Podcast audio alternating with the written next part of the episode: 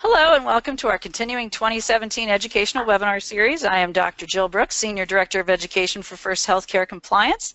At First Healthcare Compliance, we help you with a comprehensive compliance management solution tailored to your business, a hospital, a hospital network, healthcare practice of any size, billing company, or skilled nursing facility. As part of our complimentary educational webinar series, we bring you experts from around the country to discuss relevant topics in the healthcare industry. Today we are so pleased to have Robert Liles of Liles Parker and Paul Weidenfeld of Exclusion Screening presenting discounts and waivers. When are they permissible? When are they likely illegal? Mr. Liles focuses his practice on healthcare fraud defense, internal audit investigations, compliance, and regulatory manners. Mr. Liles has represented a wide variety of healthcare providers in administrative and civil proceedings and in connection with internal compliance reviews. After the passage of HIPAA in 1996, Robert served as the first National Healthcare Fraud Coordinator for the Department of Justice, Executive Office for U.S. Attorneys.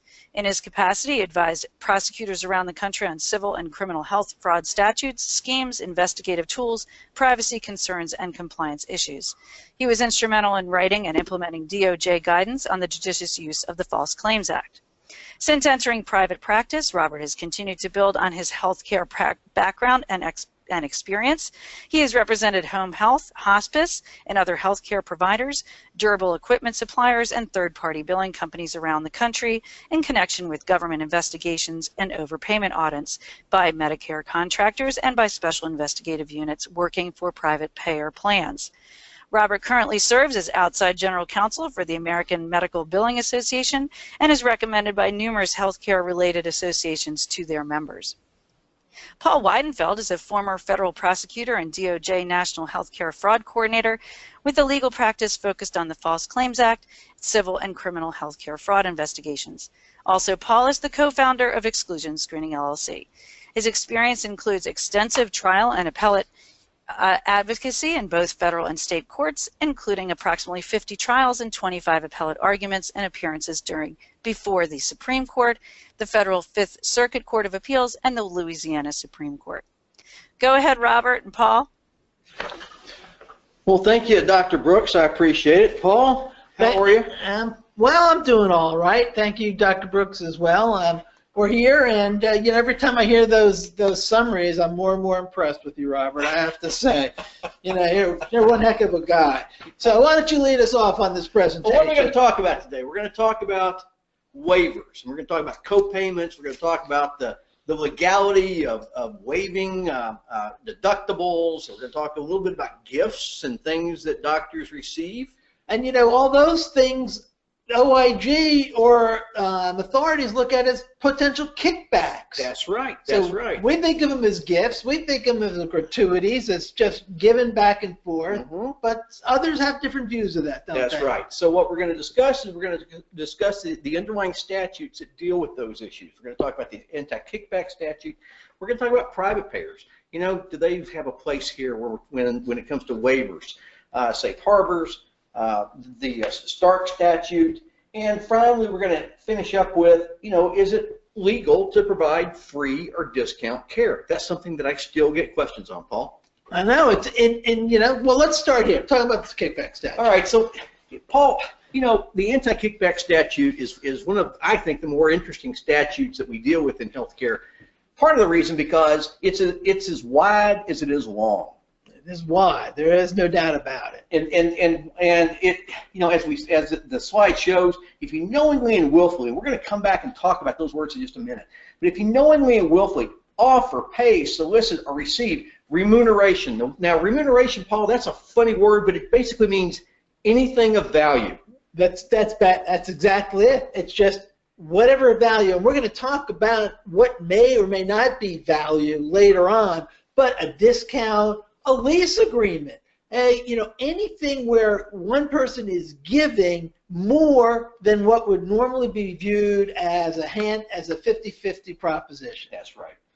Uh, in cash or in kind, directly or indirectly, basically, if you're giving something of value in an effort to induce a referral of business that's reimbursed by Medicare or Medicaid.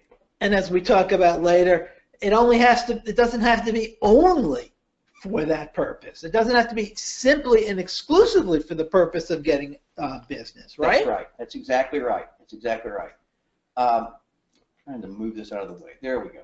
Okay. All right. So, but uh, I, I, I have to tell you, there, there really is something that we want to talk about. We just talked about a minute ago how the actual language of the statute that was out there said if you knowingly and willfully engage in this conduct. But the Affordable Care Act really kind of impacted the definition of the knowledge requirement and the intent requirement. Can you kind of discuss that with me? Because that's something that's really, I think, it, it, it in my opinion, what I tell our clients is, if you thought that the anti-kickback statute was broad before, well, now it's just like the Wild West. So we'll have to step back for just just a second and think about the the anti-kickback stat or the kick, anti-kickback statute in healthcare prior to the Affordable Care Act. Yes. And at that and and so there were cases, there were kickback cases that were being brought by the government, and a defense that was successful was, well, I used to be in some other business. I was in the car business. I was in the, you know, automobile rental business. I was in whatever.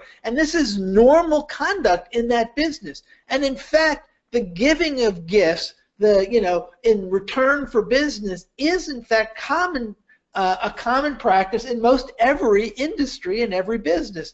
But big but, capital B, capital U, capital T, in healthcare, it's not. You can't give to get healthcare business that's paid for, right, by a health, federal or state healthcare program. And that's the first lesson of today, and that is conduct that's perfectly acceptable in any other line of work is very likely to be illegal in healthcare. Exactly. So, some were they were tried for a kickback because they paid for referrals, and they said, "But I didn't know that it was a violation of the the healthcare of the kickback statute because this is what we did in all of our other biz in my other businesses. So that's the that's the backdrop. So they created, they passed in the Affordable Care Act. They attempted to change this this standard and to say that well, you don't have to know it's a violation of this kickback statute for it to be to, for specifically to be a healthcare violation, you just have to know that you're paying a kickback. So basically, the requirement for actual knowledge,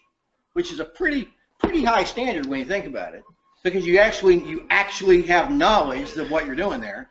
That's no longer required. They've like blown the definition of because knowledge is still in the statute. Well, so if you parse it out, I think that what they intended to say was you knew that you were paying a kickback but you didn't necessarily know that that kickback was a violation of the healthcare fraud statute. Now, I don't know how that really worked, but that's what they were trying to do. However, it sounds like they've almost adopted kind of a knowledge standard like what we see in the False Claims Act, Paul, which is actual knowledge, reckless disregard, and deliberate ignorance. See, that there's a big debate, and there's the case law is not out there yet on that, even though it was passed, you know, back in 2010, because there are many people, the the defense bar will take the position that it's really no change because you have whether whether you you have to have intent. You, they haven't stripped that away. The only way you can have intent is if you violate the healthcare statute. So, but they did strip away specific intent to commit that crime. Yes. So it's very confusing. And the bottom line is they have it can be read, and most prosecutors read this as saying basically, if you paid it and you knew you were paying it in return for business, that's enough for them. That's it. That's exactly right. Now, it's important, and, and this is something I want to kind of point out to the folks on the phone. It's not merely a situation we're talking about where it's illegal to provide kickbacks to, to uh, induce Medicare and Medicaid business. Many states out there, and I'm using Texas just as an example, has what's known as an any payer statute.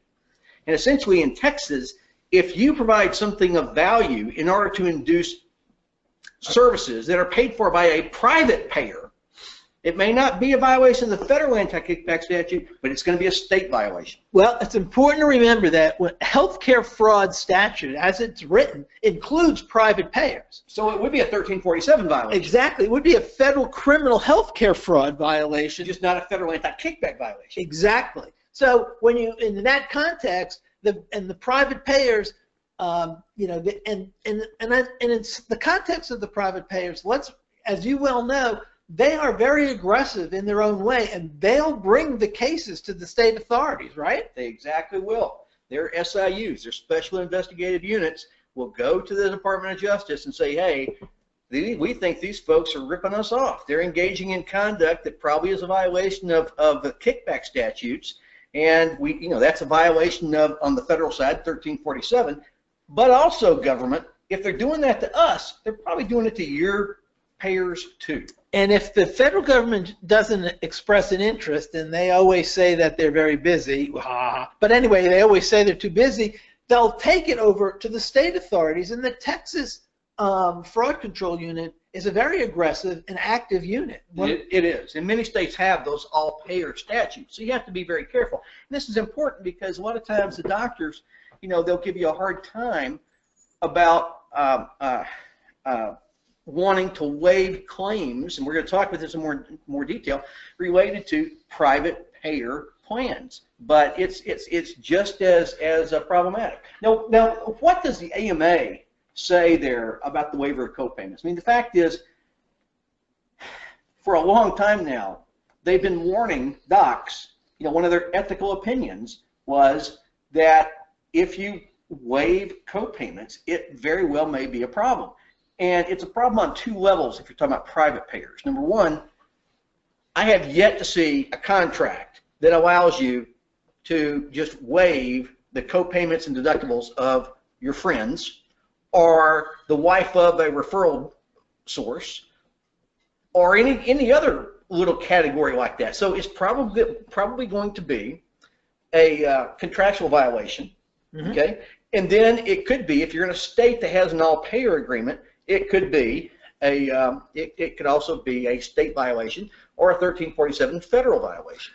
And and it might be worthwhile to just take a moment, a few seconds, to remind people that there is a basis. There's a good basis for these the for the requirements to not waive copay, and that is that by waiving the copay, you you know you have an agreed upon pricing structure, and the copay is the part is supposed to create some level of disincentive to the individual. They- want the patients to have some skin in the game. that's exactly right. And so by you know, and, and that, and we all know, you know, I go to a shopping cart, a shopping center someplace, and if you have to put a quarter in to get that uh, shopping cart out, and people, that simple, just that will make people really bring those things back and pay attention.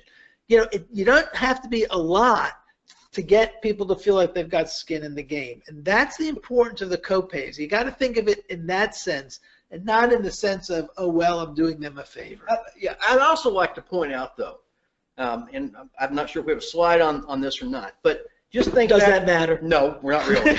we don't follow the slides anyway. So, you know, if you think back, we've got we've got HIPAA with the privacy requirements. Now it's mandatory by law that you're supposed to have a, an effective compliance plan in place. You've got to be doing these security risk analyses. We've got all these unfunded mandates. Now, what this means is that the cost of doing business is continuing to go up. And it's not like reimbursements are going up. Reimbursements are going down. Now, the reason I'm going over this is, you know, I do a lot of work with billing companies. We're outside counsel for American Medical Billing Association.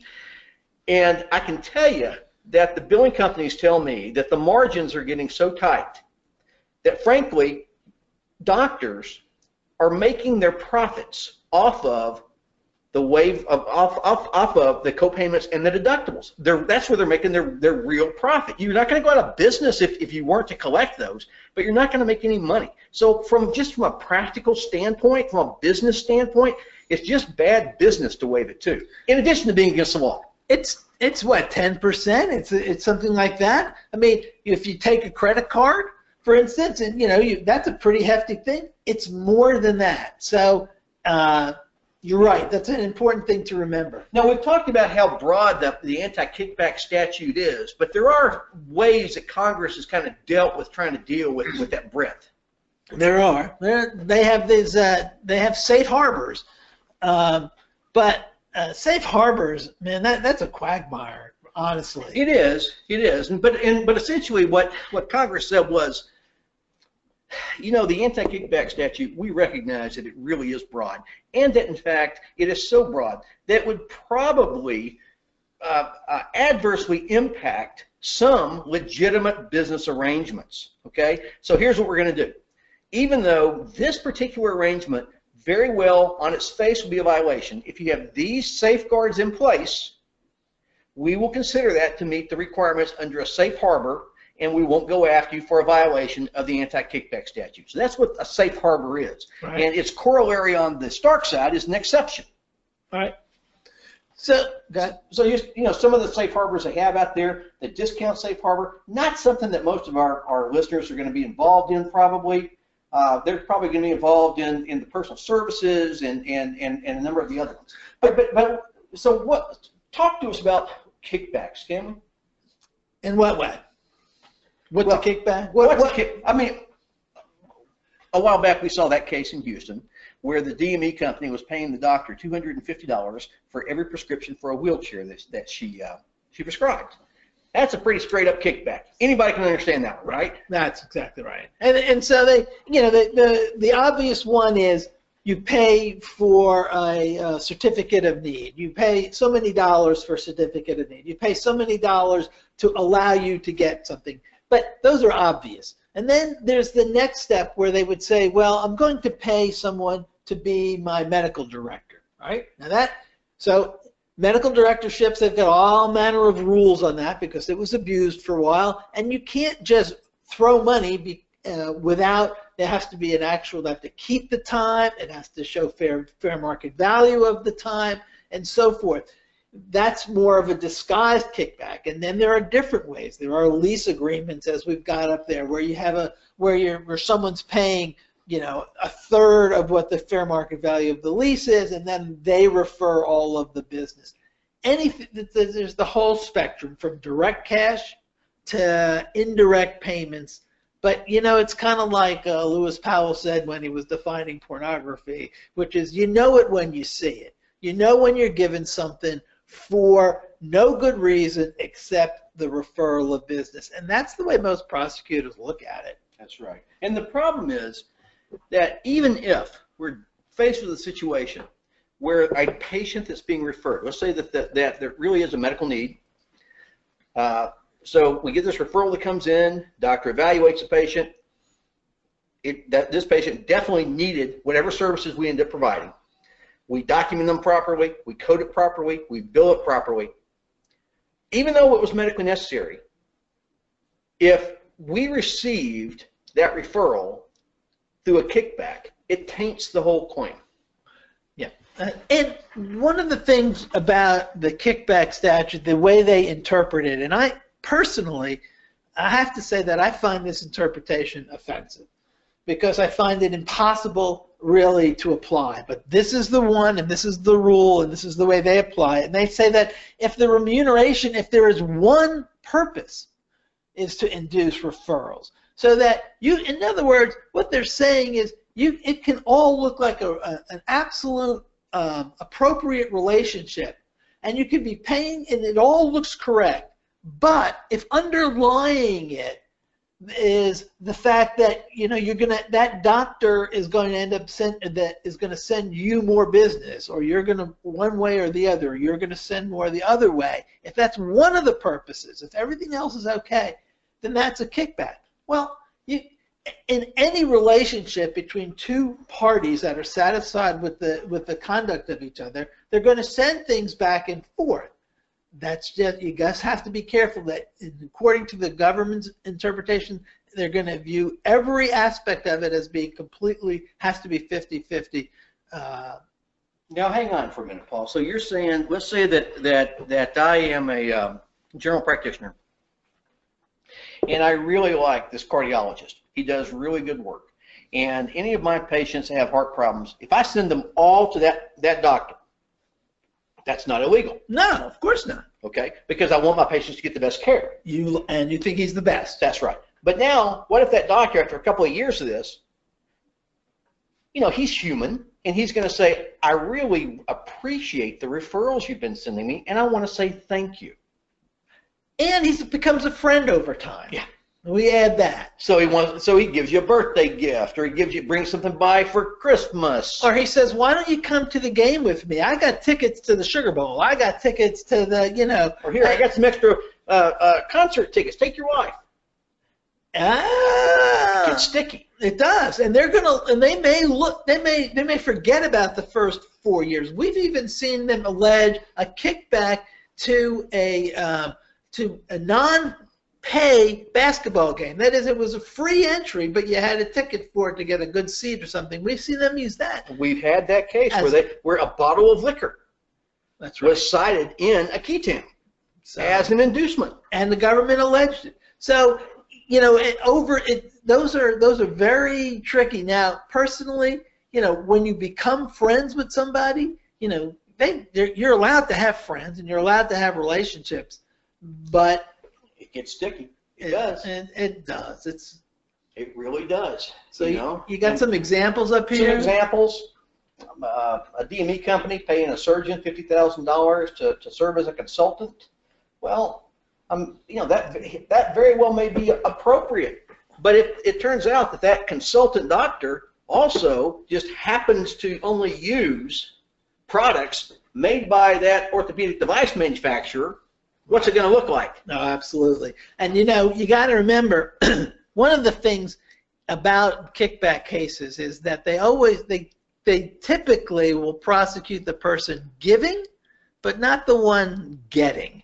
And so that that is often that's my, Unless, of course, you're in home health or hospice, in which case they're going after everybody. well, that's true. In home health or hospice, they do. But I, you know, the, the, and I'm not saying that you should take them by any means. No, because there there are two sides to every kickback. Right. Abs- absolutely. And so you're going to get caught up in it. Now this one, this is a really interesting one here. Uh, a physician provides discounted care to an uninsured patient. Now, so how could there possibly be a kickback there? Well, in this particular case, it turns out that this uninsured patient had a lot of family members covered by Medicare. The family thinks you're the best doctor in the world for taking care of their cousin. So now the whole, and and you know it's a small community. Word gets around. Now the whole family comes to you, and they're all covered by Medicare. And there's that there is that quote one purpose kind of test that one of the reasons you gave that discount was to, to get more family members. That's the part about it that I find no really no good purpose. Go, yeah, no good deed goes un. un, unpunished. That's right. You know, so but I, you know, that would be a hard one I think for the government to prove. But it, but you know, in a situation where if they could show that in fact when you gave that discount that you knew it was going to have that result, then you've got a problem.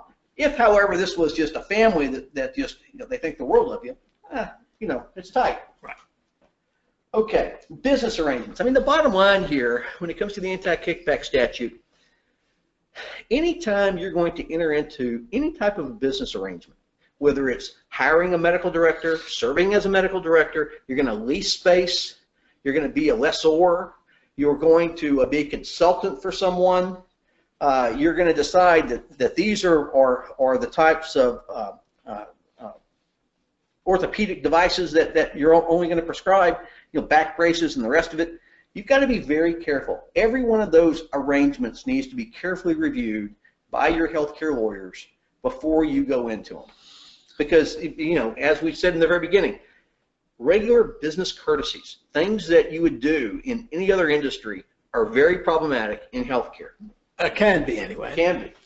So look at the nature of the relationship and and um, do you do they do you have business together already? Um, do the parties currently refer business to one another? You know, you're allowed to refer things to one another. In fact, when you go to your doctor or you go to your who- whoever you're receiving a service from, if it, whether it's your home health agency, you talk to you ask them what doctor should I see. You go to the doctor, you ask them what home health agency should I go to. I mean, it, it so we're always in healthcare in the business of making referrals because whoever we whoever we serve is seeking them, right?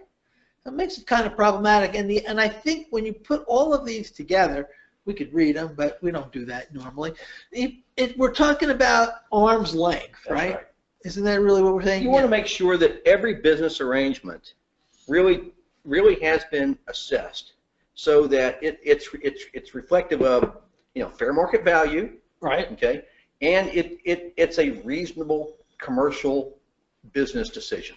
So this is a useful checklist to make sure that you're, you know, as they say, checking all the boxes, and you've so helpfully put boxes there for us to check. That's right. Okay.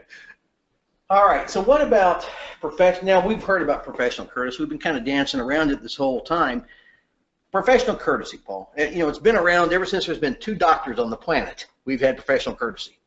Yeah. You know, and it's very common. You know, the wife of a referral source comes in and you, and you say, ah, just bill them insurance only. So we both grew up in small towns, and in my town, it was like you, everybody knew the doctor, and the doctor, you know, it was like he, uh, you know, give them professional courtesy, you know, as you walked out the uh, out the door, because that was just the way it was done, right? Right. But That's a problem. You know, whether it, and uh, assuming you're not even covered by Medicare or Medicaid, chances are you're covered by a contract. And nowhere in your contract is it going to say that you can bill insurance only. And the problem with billing insurance only, in addition to the other problems we've already talked about, is now you're making a representation on that 1500 that when you bill them insurance only and you don't disclose that you waived the copayment, you're making a representation. They're thinking they're only paying 80% of what's usual and customary, when in fact they're paying 100% because you did not collect from the patient. Now, how are you submitting that 1500 to them? Over the wires, over the internet. So if you had an aggressive prosecutor, that could actually be also a wire fraud count.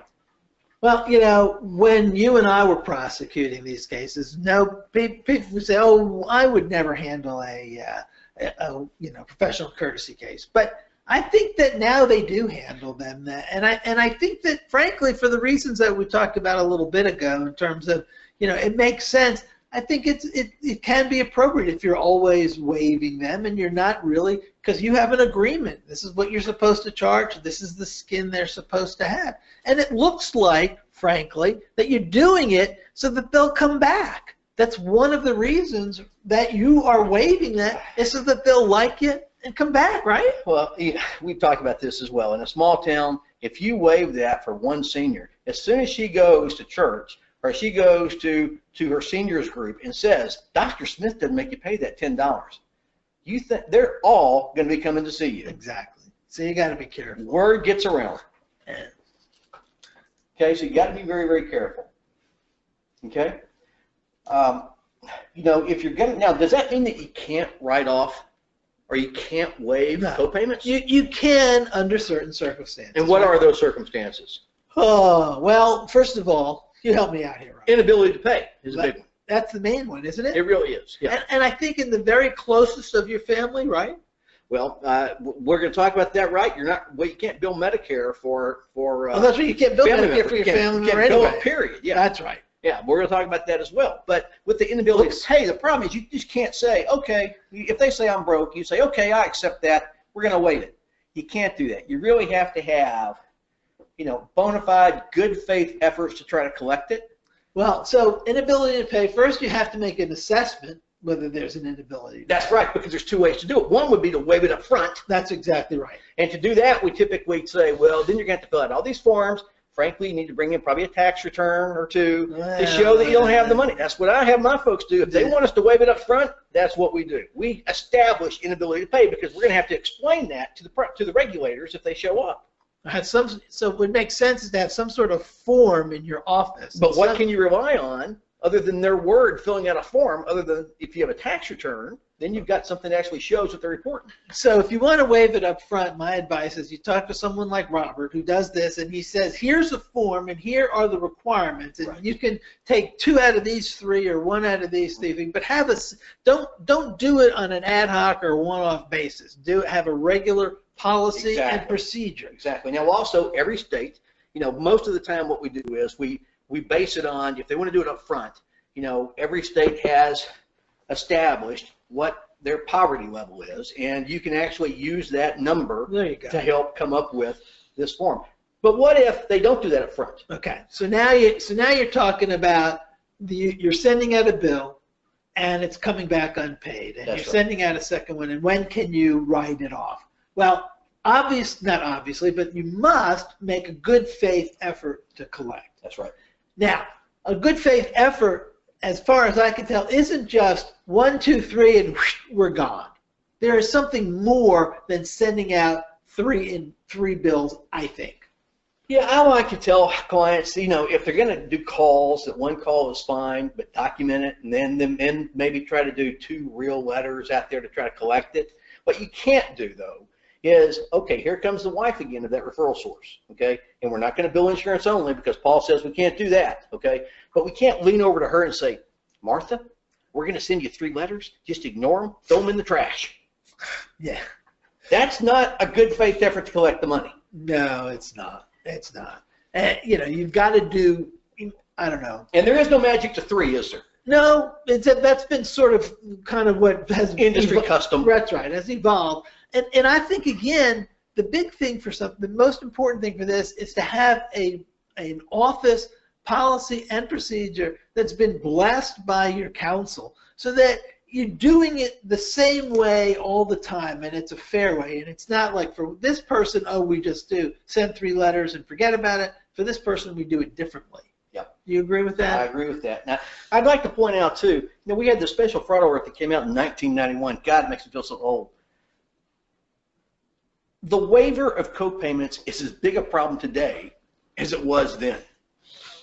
It's still a real problem. It's a bigger problem, frankly, on the private payer side, but but uh, because everybody's pretty much gotten the message about Medicare, you know. But but I'll tell you though, you know, the privates are not going to sit still for this they're doing a lot of uh, uh, their own audits, and they're coming in, and, and I've had clients within the last six months, when they come in, one of the things that they're going to ask for is they want to see a copy of your payment history for each one of these patients, and they want to see, did you try to collect it? You know, because they're tired of paying 100% of what's being paid. That does not serve as a, as a disincentive to patients if it's insurance only. Absolutely not. Okay, been a number of, of other uh, fraud alerts on, on waivers. Another one came out in 94. There, there are exceptions, you know, under, un, uh, under managed care. It's a whole different set of rules, of course. And there are exceptions for, for, for um, uh, certain types of, of uh, uh, specific procedures. Uh, but the fact is, you really do have a legal obligation to try to collect that money, whether it's Medicare or private. Okay. Now, what about though discounts? Are discounts okay? Under certain circumstances, OIG has said, well, we can kind of understand that. You know, uh, if someone wants to come in and, and pay up front, you know, we, we, we can understand how that's got a certain value to it. You don't have to go out and try to collect it. You know, there's not the risk of not being able to collect it. Um, but we just don't want this to result in costs being sh- shifted to Medicare or Medicaid and those types of things. You have to really be careful. So it's, it's interesting that the private payers have to be notified if that's your policy and Mhm. procedure. And so there is that, you know, as we've mentioned a couple of times, there is that link, that protection that, you know, a private pay, uh, you know, Cigna or whatever, United Health, that they are viewed from the prosecutorial perspective as one of the gang, as a, as a, as a healthcare program that requires protection. And for, I will tell you, the system, it's taken a long time. I mean, I've been in healthcare, working in, on, the- on the provider side since 84, and then since a prosecutor since 93, and then now in private practice. And you've been in healthcare, I've known you since we both were young prosecutors. Well, when HIPAA was, I was funded when HIPAA was passed. I've been doing healthcare since '96. So. Yeah. So, um, and, you know, this is something that, that's always been a problem, but I can tell you in the beginning, there really wasn't that much coordination between the privates and the feds. Those days are over. Things are very coordinated now. between the privates and the feds, and between the feds and the feds. That's true. You know, we used to be uh, when we started the civil. You know, I would try and talk to a criminal prosecutor. I was pr- doing civil health care, and uh, I would take a false claims act and I'd say, "Here's fraud," and I would try to talk to a criminal prosecutor, and they just they weren't even interested. They were like, "Oh, that's uh, that's an expert thing. That's a quality of care. I won't. I don't want to talk to you." And now, of course, they're hand in glove, aren't they? They are. So here's some examples of, of improper situations. You know, advertising, believe it or not, I still see some weird advertising that goes on out there. Um, I actually went into a, uh, on, this was a dental side, but I actually went into a dentist's office recently, and when you went in, they actually had a sign on the wall that says, "We really appreciate our patients who send referrals. Send us a referral, and we'll give you fifty dollars." a big sign right when you walked in. Well, why not? If you're going to have a sign, you might as well make it That's big. right. Well, and I've seen on late night TV, as as you know, and you can't sleep and whatever, and you're on late night TV, and someone goes on, there's a power wheelchair commercial, and I've seen, and still to this day, I'll say it, it won't cost you a dime out of pocket. We guarantee you. Just you know, if you come, you know, we'll take care of everything. We'll have the doctor, and we'll do mm-hmm. this, and you'll get it, and you won't have to pay a penny. Right? Yep. I've Yep. I've seen those, and they still exist. Don't they can't do that. If you are going to write things off, like I indicated, you really do have to have bona fide uh, evaluations of the, of the patient's financial situation. You know, if you're going to try to write it off up front, you can't just. That's why, unfortunately, you can't really just let a patient fill out a form with no supporting documentation that verifies what they're telling you is correct. You know, a big one here is having different rates for Medicare and non-Medicare patients. I've, you've seen that. I've seen that where they say like, "Who's your pay? You know, who's your payer?" And it's like, "Oh, well, that you know, we we don't do Medicare. You know, we have different rates. You can't do that." Can't do that. Okay. All right, but when can you do it? What are the rules for when it's okay to do waivers? And there's three basic requirements. It can't be part of kind advertising, you know. Right. Uh, the person waiving the co-payment, you know, uh, in other words, your practice, you don't do it on a regular basis. This is something infrequent, okay? And then the third one's the one we've been talking about, and that is you've made a good faith determination that either the patient can't pay it, okay, or if it's on, if the service is already provided, you've made reasonable efforts to collect it. And, and I think the big one is going to be actually number two. You know, the, the good faith determination, eh, that's kind of tough if you've made some determination, but they're going to look at number two. They are. They're gonna- What's your practice? That's exactly right. They're going to see, they're going to look and say, okay, you're telling me you always make this good faith, you always do this and do that. Let me see Mhm. all of your, your collections for uh, your, your copay collections, Mhm. period. Yep. And that's where, you know, the, it'll start, a government investigation would start with a tip or something along those lines, and then they'll talk to some people, and they'll have three or four people that they'll that they'll say, let me, or ten or whatever, let me see the your collections history on these folk for their copays, and then they're going to look and, and go from there. You know, is it routine? Is it not? And that's right. And one of the things that they do, don't forget, folks, probably the biggest investigative force they have out there are your patients. About every six months or so, they put a little piece of paper in with the EOBs that they send to these seniors that says, hey, have you seen evidence of healthcare fraud? That's If you want to make a thousand dollars, call this number. and hotline tips, which is something that we that we're somewhat familiar with, Thousands every month. all all of the time. That's right. So these seniors out there, you've got someone that knows because they've heard it at the senior center. If you go see Dr. Smith, he won't make you pay that ten dollars. So, Well, now you got a problem. and, and the other thing is data. You know, the collection of data, so that it's not like you can fool them, because they're gonna, you know, you've got hundreds of patients or whatever, and you've got a, a history of what you do, and what you say has to match what you actually do. Mhm. This is, uh, there's another AMA rule here on professional courtesy, It says the same thing. You have to understand that if you waive co-payments, especially when you're treating fellow physicians and their families, it could be a real problem. You gotta be careful, okay? And you gotta let your docs know, I mean, your docs really do, it, it, I hate to say this, but if left to their own devices, they're going, I mean, they're doctors. They're very good at what they do. We can't do what they do. But they're human too. And when a friend comes in or a patient that they really have taken a, of a liking to, it's not at all common for them to say, you know what, just bill them insurance only. Right. You've got to educate your doctors that, that as nice as they are, it's a regulatory risk.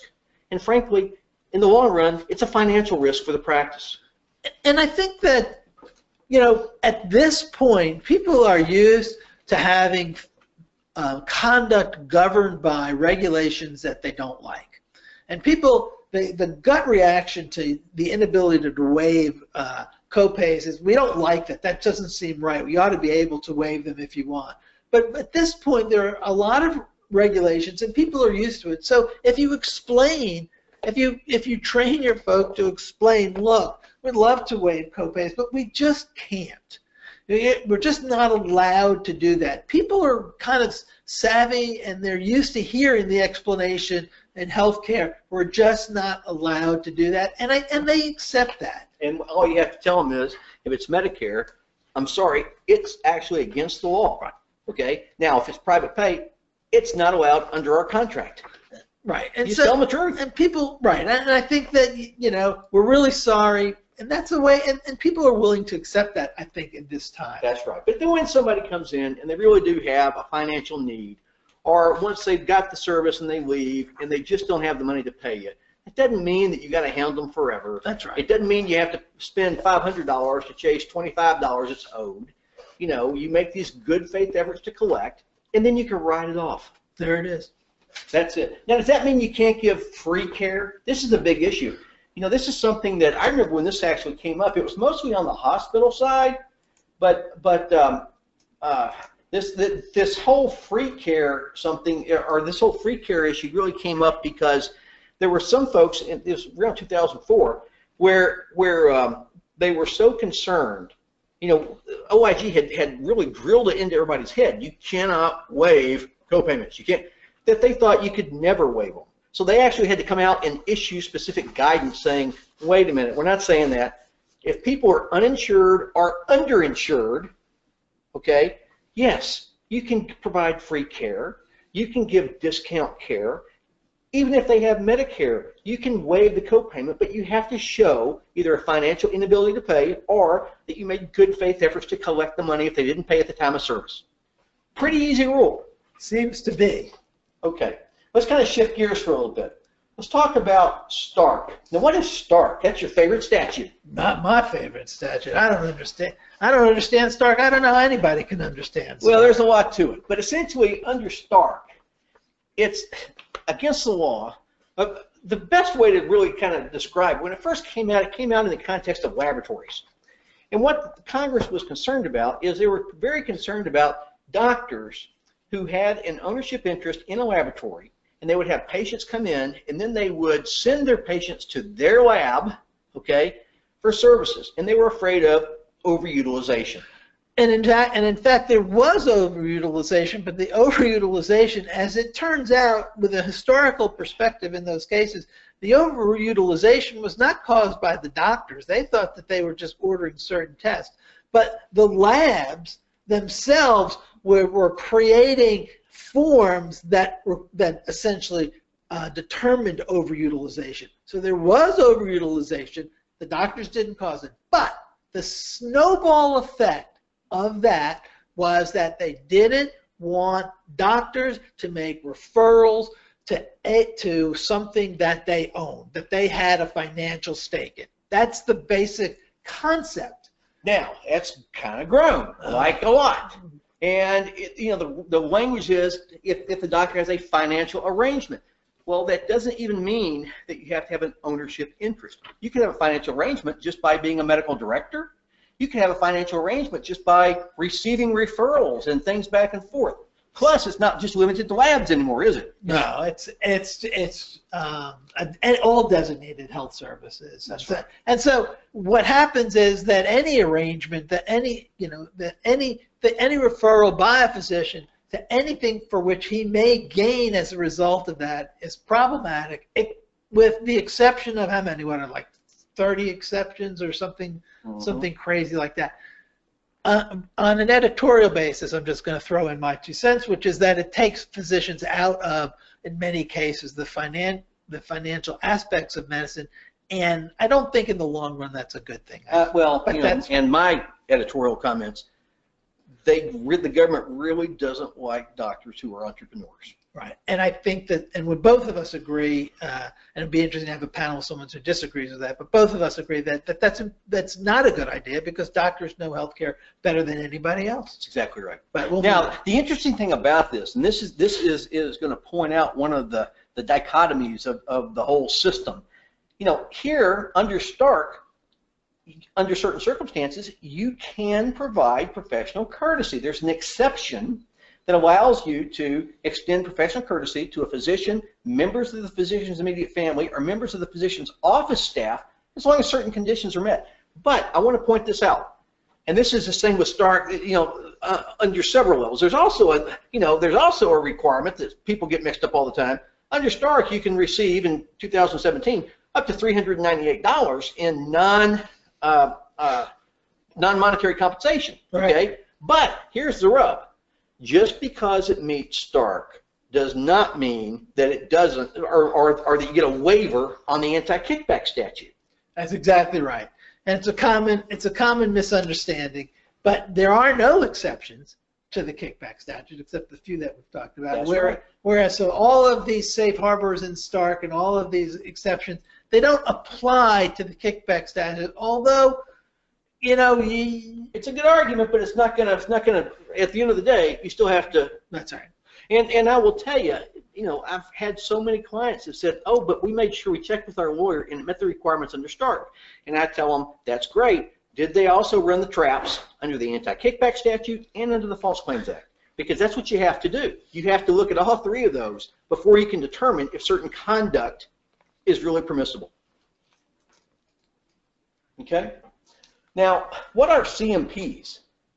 So civil money penalties are, are of course penalties for violations of any administrative act, essentially, of which there. So there is the a kickback statute, which is a criminal violation, but there's also a violation. It can also be a civil money penalty violation. Isn't that right? That's right. And then, of course, you can't, that's one of many types of CMPs uh, that can be assessed through, through uh, OIG as well. Right. You know, so there are a, a number of ways that they can go after you there. Uh, let's talk about this. You had kind of raised this before. Taking care of your own family members. So, you're a doctor, and uh, you're, gosh, getting to be close to our age, I guess, and your wife comes in, an, an immediate family member, and, and she's under Medicare, and you want to take care of her. Can you bill Medicare? No. So what are what can you? Your husbands and wives, you know, children. I guess uh, you it's know. pretty broad. Father-in-law, mother-in-law. Essentially, what the government says is, look, if you've got this familial relationship with somebody that normally in real life you give them free care, you can't bill Medicare. You know, and, and it seems to me that for at some level that makes sense, but but frankly, for it, it extends out pretty far. I'm not so sure that uh, I know doctors who would necessarily give their brother-in-law and their sister-in-law free care. Well, you know, and But- in fact, th- there's even there's even a, uh, a, a an exception there, or not an exception. They've included domestic domestic employees, you know, and other and others who live together as part of the single family unit. Now that's broad. There it is. So, you know, and we've actually had cases where part of the allegations for the overpayment were because he was, you know, the doctor was treating family members and then turning around and billing Medicare. Okay? Now, you know, there are also uh, group practice issues out there uh, that you have to watch out for. Um, what about gifts? Let's talk about gifts for a minute. We talked to him earlier about that 398. Under Stark, now this is so confusing because under Stark it says that I can get up that I can give a, a doctor up to $398 in non-monetary compensation, okay? And it won't be a violation. So we just got through saying how, you know, I'm I'm the uh, uh, general practice doc. I send it I send referrals to the cardiologist all the time now after a couple years, he sends me something back really nice because he figures it's safe. Under Stark, I can give up to $398. So, and, and the reason, and there is a sense, there's a thing that makes sense out of this if you think about it. So, Stark is to prohibit financial, uh, someone from a physician to have financial relationships with, you know, to prohibit them from from gaining from their referrals, from self-referrals. Overutilization. Overutilization from self-referrals to themselves.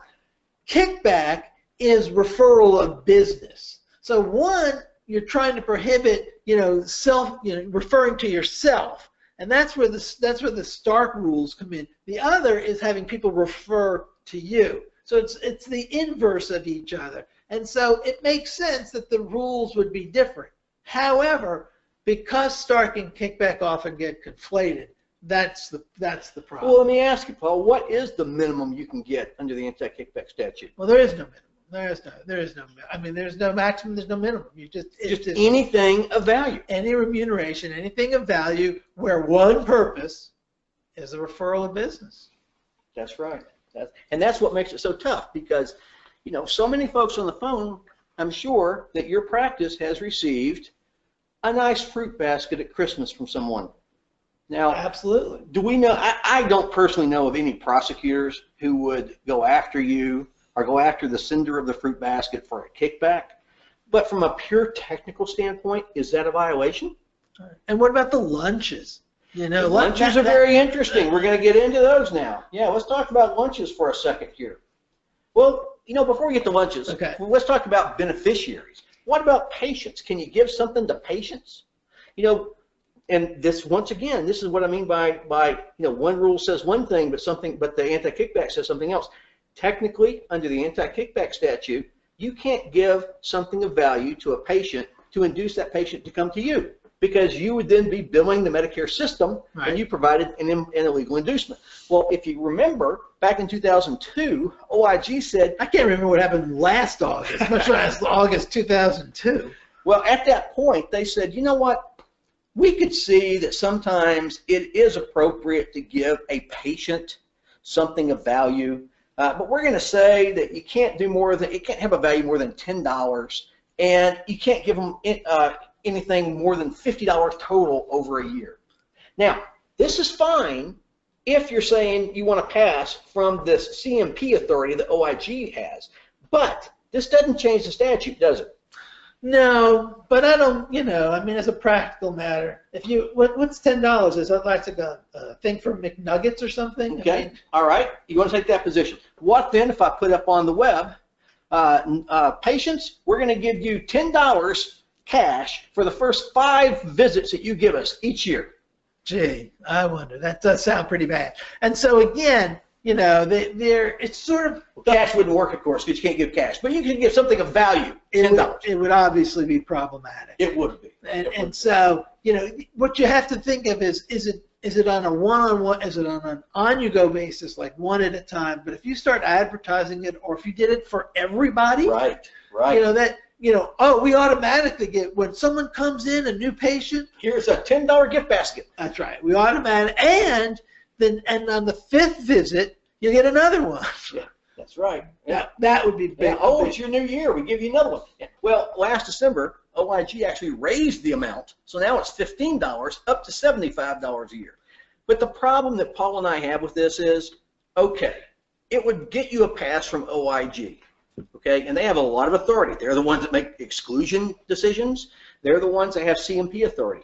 But if you're investigated for anything else from DOJ, I can pretty much guarantee you that, that they're not just going to pass over this and ignore it. They're going to think that this is part of a pattern or practice of conduct. And I can also, I'm also reasonably certain that although they have that for their, their civil money penalty authority, for their administrative authority, that if they were to find that uh, you were routinely, first visit, everybody always got a $15 Gift basket, gift basket, fruit right? basket, or whatever. whatever, and that they and that on their third visit they always got, and that there was something that in writing that said we give, you know, to show our appreciations mm-hmm. on the fifth visit, the third visit, you always get.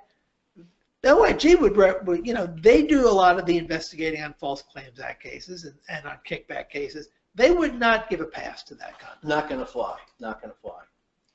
All right. Now let's talk. oh, We're running out of time. Real quick, let's go to your point uh, about the lunches. That's a big deal. People that come in and they drop off lunch. Okay, let me ask you something, Paul. Is that okay? A pharma rep comes in and, and brings a bunch of sandwiches or brings a bunch of barbecue and says, "Hey, good to see y'all. Tell Dr. Smith I said hi."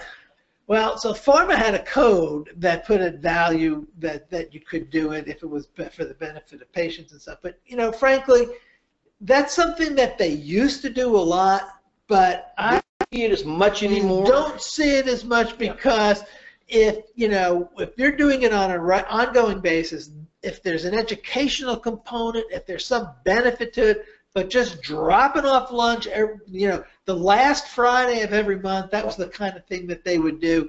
You know, that's, uh, frankly, you know, and they come in, they drop off lunch, and they always would drop off the samples with it, and it would influence decision making Yeah. as a practical matter. One time, this is a true Or story. could. I, I was giving a presentation in front of an association, and I was talking about how if they were coming in and dropping off uh, chicken, that and, and then leaving, that's unfortunately that's a violation. That's probably an inducement. And I had a nice lady stand up. She said, "My husband is a physician, and are you suggesting that my husband's integrity could be bought for a bucket of chicken?" And I told her, no, ma'am, I'm not suggesting it, but obviously the pharma rep is because he's the one dropping off the bucket of chicken. Nobody just shows up at my house for no reason and knocks on my door and gives me a bucket of chicken. The only reason they bring the food is to curry favor with the staff and the doctor. So essentially, you know, that's a problem. And with that bucket of chicken, as I said, often would come the, the, the educational material Yeah. for their new That's right. products and the samples for the stuff that's not, you know, that's still, um, that they can still charge the high rates for. I mean, you know, it didn't just come with a bucket of chicken. It came with the chicken, it came with the samples, it came with the literature, and it came with the, and they keep track, by the way, you know, they, the pharma folk kept track of who was referring it. All right, now let's talk about when it's when it's probably okay though. You know, let's say you've got a a uh, the rep for Remicade, and they go in with and they want to they want to uh, go over the new contraindications that they've identified for folks that have to sit there at the rheumatologist's office when they're getting infusions, and they need to they need to make sure that all the nursing staff knows about these contraindications, and they also want to know or they also want the nursing and the doctors to know that there are new labeled uses that have been Right. approved. Right. You know, well, the only time that they could actually do that kind of education is probably when the office shuts down for an hour at lunch. So essentially, the government has taken the position, they still haven't changed the law, but they have taken the position that if it's something modest and it's being provided on site and it's coupled with a bona fide educational session, they'll turn a blind eye. And the, of course, so, but what happens is that the offices don't want to, de- it, they see, this is why it, why we know that it worked as a, as at least some level of an inducement, because the offices were, take the position, I think most of the times, we don't want to waste that hour. Jim, It's not worth it for us to get a bucket of chicken to have to sit there for an hour. So if it's, if, you know, if they'll agree to listen to it, then it makes sense. That's right. But you can't just drop off food. You can't just drop off food, and it's hard to set those things up. And the worst practice I've ever seen was one practice where they actually kept a, a book up on the counter for the reps to come in, and they would sign up for weeks in advance about what they were going to bring for lunch. well, that was the, that was a common practice ten years ago. Well, th- these days that would be a common practice that could end up uh, putting everybody in jail. And problematic. All right. Free care, discounted care, we talked about that, the 2004 guidance. Um, we think that, that, uh, that, that really kind of provides you the cover you need. Okay, uh, well, we're, our hour is up, but we still have some questions, I think. What's going, what about those, Jill? We have quite a number of questions, so we'll address as many as we can, and otherwise we'll um, address those offline. Uh, if a patient has a private pay insurance and they are having a procedure that is typically considered cosmetic, can we have them sign a waiver stating they have been made aware the insurance does not typically pay, so we will provide a discounted fee. This will not be billed to the insurance and payment is due at time of service. And then there's this two part to this question. Can the amount we quote the patient be different than the amount we bill the insurance or does it have to be the same charge? Okay, so basically you're saying if someone's coming in for a non-covered service, can we have them sign the private payer version of an ABN? Correct. Yeah. But what was the second half of the question? The question? second question was essentially if they're paying, if, if it's a cash pay versus uh, insurance pay, uh, can we give them a discount? Right. Well, you know, it's kind of hard to say because there won't be an insurance pay because it's not a covered service. Right. You know, so it, it, I'm not sure how it would be, how it would be, how you would, uh, um, you know, compare that to what the, the, the price would be. Uh, but I think that if you, yeah, if you have someone coming in for a non-covered service and they're going to pay cash, whatever the market stands, I think you're probably okay. Uh, but I think that you should. In fact, if they have insurance and you know it's not going to be a covered service, you actually, yeah, you need to be very careful and make sure that they know your insurance is not going to be covering this. But I, I, I would think, and and, and I, I don't know, but I would think that, that you would often have to check your contract with other carriers because you might have a provision in the contract with, with a different Like a most favored nation provision, Exactly. That says that, uh, that our folks will get the cheapest price no matter what. or right. Yeah. Or, you know, That's right. I So agree. you'd have to be careful about that. I So agree. you might be cu- undercutting yourself and saying, well, wait a minute, we're paying five hundred dollars for this service, but you're, you know, you're selling it to other, to folk without it for two fifty. I'll tell you though, if in fact it is covered by another payer and you're a participating provider in that payer, probably, you know, the, the re- reimbursement's gonna be pretty low and, and It might be fine, but you Yeah. just, you would just want to check. you gotta be careful. But that, but you can run across, you can run into problems the other way too, and that is where, where, uh, let's say they do have another contract, and under that contract, they get paid five hundred bucks, but the cash price for this on the street is three thousand. Right. You know, well, you got to be very careful now when you s- start trying to, to charge patients three thousand cash for something that you would normally be be reimbursed five hundred for all your payers. Okay, next is a We multi. made that complicated, didn't we? I think you clarified it. Simple questions, complicated answers. All right, multi-part question. Are we allowed to provide free services, no copay, no insurance, no self-pay, et cetera, to whomever we choose? Uh, I understand how continuous free services provided to a physician and their family can be preserved as a kickback, but what about a friend with no referral capability, medical industry ties? For example, my friend who owns a car repair shop gives me free services. How would this be any different? Basically, you want to have a barter system. Well, they're not, that maybe, but that's not, necess- the question isn't predicated upon barter. The question, is it? Or is the question predicated on barter, or is the question simply, well, can I just do this whether, for whatever reason? Yeah, I, I think it's the latter. Yeah. The latter. So they're saying, can I, can I just decide to give people free services? I, all right. Well, you know what? See, I the- think it's- Yeah. The question is based on friendship or whatever reason. Yeah, so that's just, can I just decide for whatever reason not, not to charge somebody? Correct. I think you can, as long as it's not going to result in any type of an inducement that's going to result in a, a private payer or government business. Uh, but I think you're going down the wrong road if you do that. Because as soon as you start, I mean, you've got a policy out there for when you provide free and discount services that you apply for folks that, that have financial need. And when you start deciding that for this particular class of folks, you're not going to even follow your own policy, I think that's a bad idea. And I think it would be particularly dangerous if you're doing it for the the end part of that question, which was the barter part. Yeah. So in other words, because if if you're doing it for if if you're hoping that you know you're doing it for the guy who fixes your car so that he'll give you a break when he fixes your car, and then part of you know one purpose is going to be you want him to like you, and maybe he's going to send others because you guys have a relationship. I I think that that would be. Um, uh, you know, I mean, if he did it now and again, I don't know. I don't. I don't know. The bottom line is it's not against the law for a doctor to give free services. Right. But it's but if you're doing it on the basis of because you're doing it for people who have doing things for you, then it starts. I don't know. I don't know. I'd be. I'd. I'd talk to a lawyer. uh, so kind of along the same lines, can you offer the patient a family and friends gift care for other patient referral non-Medicare if you keep it under $15 uh, a unit or up to $75 a year? Oh, that's a tough one. Well, yeah, I think you can do that if you want. If you, uh, it would keep you. All right, let's say think- it's not Medicare and Medicaid, but they're still going to refer other people. First of all, if it's not Medicare and Medicaid, that whole ten to fifteen dollar thing doesn't even apply. Okay, because that's for federal programs. Uh, but when they send these other people in there, they're going to be covered by private payers. And you know, if your state is one of these states that has an all-payer statute, that's a state violation. It could also be potentially, you know, a kickback to get private payer work.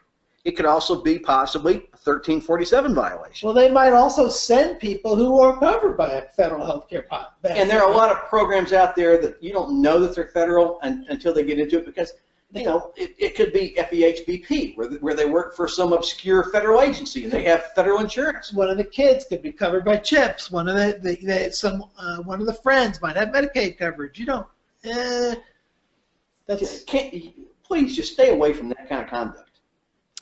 Okay, what are the guidelines for physicians providing care for their staff and not billing insurance or collecting copays, even if it's just writing a prescription for something?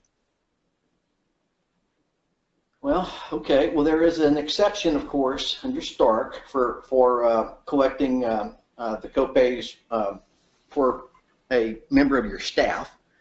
Um, if you're not going to bill insurance at all, so that once again it comes out to just free care.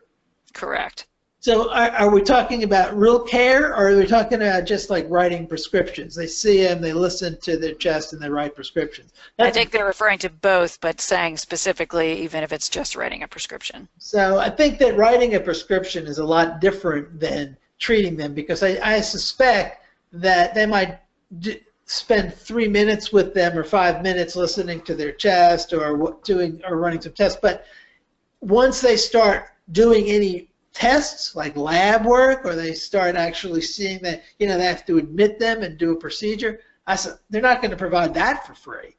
So you know, for me, it's is, there? I think there's a difference between a de minimis sort of, you know, I see you, I write a script, I send you on your way, versus I'm actually treating you affirmatively. We've actually had a couple cases too where they were providing free services for staff, and unfortunately, when they did that, they would document the visit, but they didn't do a good job with it. They didn't document like they would if it was someone from off the street. And you know, now you've got this person then that, as you say, what if they have to have lab work? What if they, what if they have have, to have ancillary tests? They go out and they get these things. Well, now these days, of course, what's happening when they're providing these?